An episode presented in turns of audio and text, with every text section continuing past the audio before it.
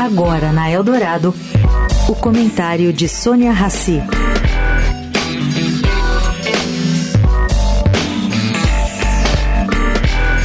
Gente, acabei de ler aqui que beber 2 litros de água diariamente é uma coisa super excessiva. O ideal, segundo novos estudos sobre esse tema, é beber no máximo 1 litro e 800 mililitros por dia. Bom, esses novos estudos ressaltam que beber pouca água por dia é tão ruim quanto beber muita água.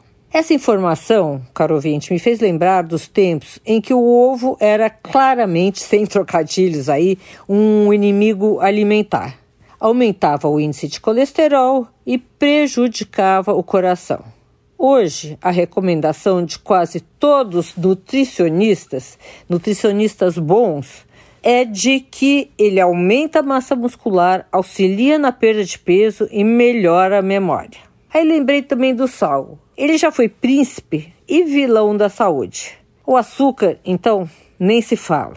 Fica a pergunta aqui: como vamos nos comportar aí sobre esse vai e vem da ciência? Sônia Raci, para a Rádio Eldorado.